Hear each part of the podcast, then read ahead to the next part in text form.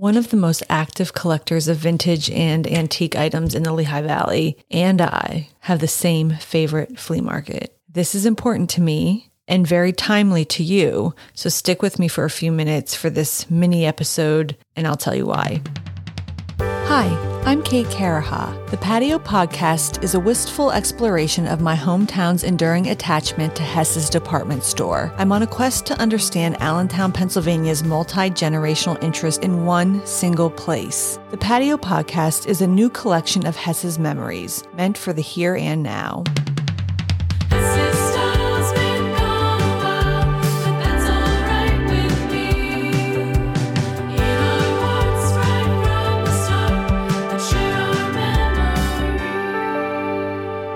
If your hobby is to routinely spend time rummaging around yard sales, thrift shops, secondhand retailers, etc., sometimes the only thing you have to show for your time is how well you have developed an eye for quality, meaning you know where to go, when to be there, and your subconscious mind and eye can spot something unique or valuable in a sea of stuff this is not a hobby like jogging when you train for a 5K or taking drawing lessons and seeing your work get better and better or seeing your distance get further and further. It's a very subjective pursuit. One of the few times that you can objectively say, I'm getting better at this, is when you get validation from someone who has been doing it longer than you and who has seen more than you.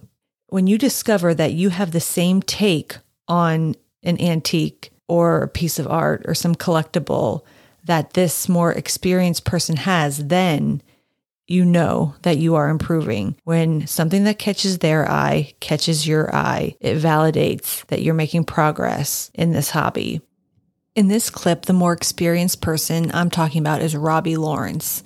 You may know him from the stage at Musikfest or as a host on Service Electric, and he has been dubbed the Prince of Polka as the frontman of Robbie Lawrence and the Steelworkers Polka Band.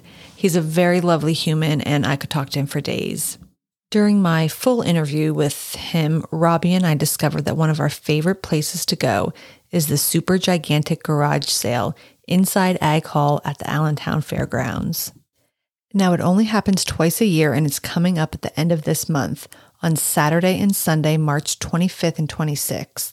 So I would be remiss if I did not share this portion of my conversation with Robbie before that event so that you listeners could hear our enthusiasm for it and go check it out.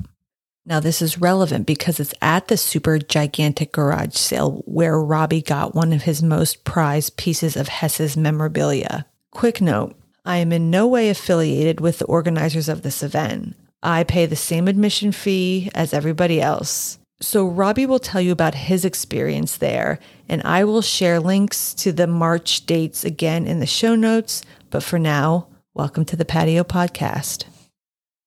You've heard it here first.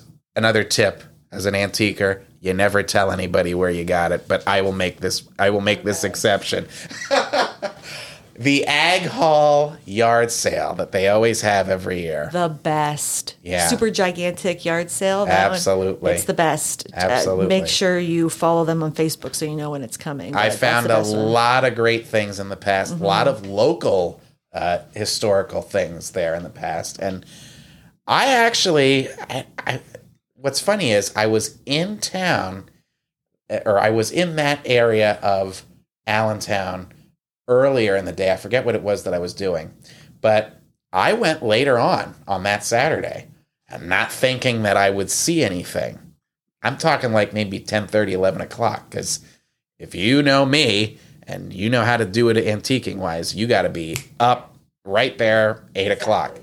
So I go through, and in that like addition part of Ag Hall, mm-hmm. not so much the main area, but that little room over there, um, I go walking through, and out of nowhere, I see three of these draped on like a uh, what would you call it? Like maybe a it was like a balsa wood type board. Okay, you know, on display for everybody to see. And I was like immediately drawn to this. I was like, oh my god, you know. I can't believe these things are still here. She and by must be. these, it's a button up Hess's. It's yes. Yeah, the green, red, blue, Yes, um, short sleeve collared shirt. It was it was definitely made. If you look at the uh, uh, how it how it's stitched, it was definitely made for a woman um, because the buttons button up actually on the opposite end, um, as a and and also just how the sleeves are. But I love it nonetheless. When I saw him, I was like, well, first of all, I got to run over there. Second, like a, like I was at a Hess's clearance sale, Yeah, shall we yeah. say? And secondly is um I figured, well, she must be asking a fortune for these things, you know, which is normally how things like that always end up, unfortunately. But I went up to the lady. She was a very nice woman. We had a little bit of a conversation, and she said they're $20 a piece. I was like, oh my goodness, I can't believe what I'm hearing. So naturally, I had to leave with just one.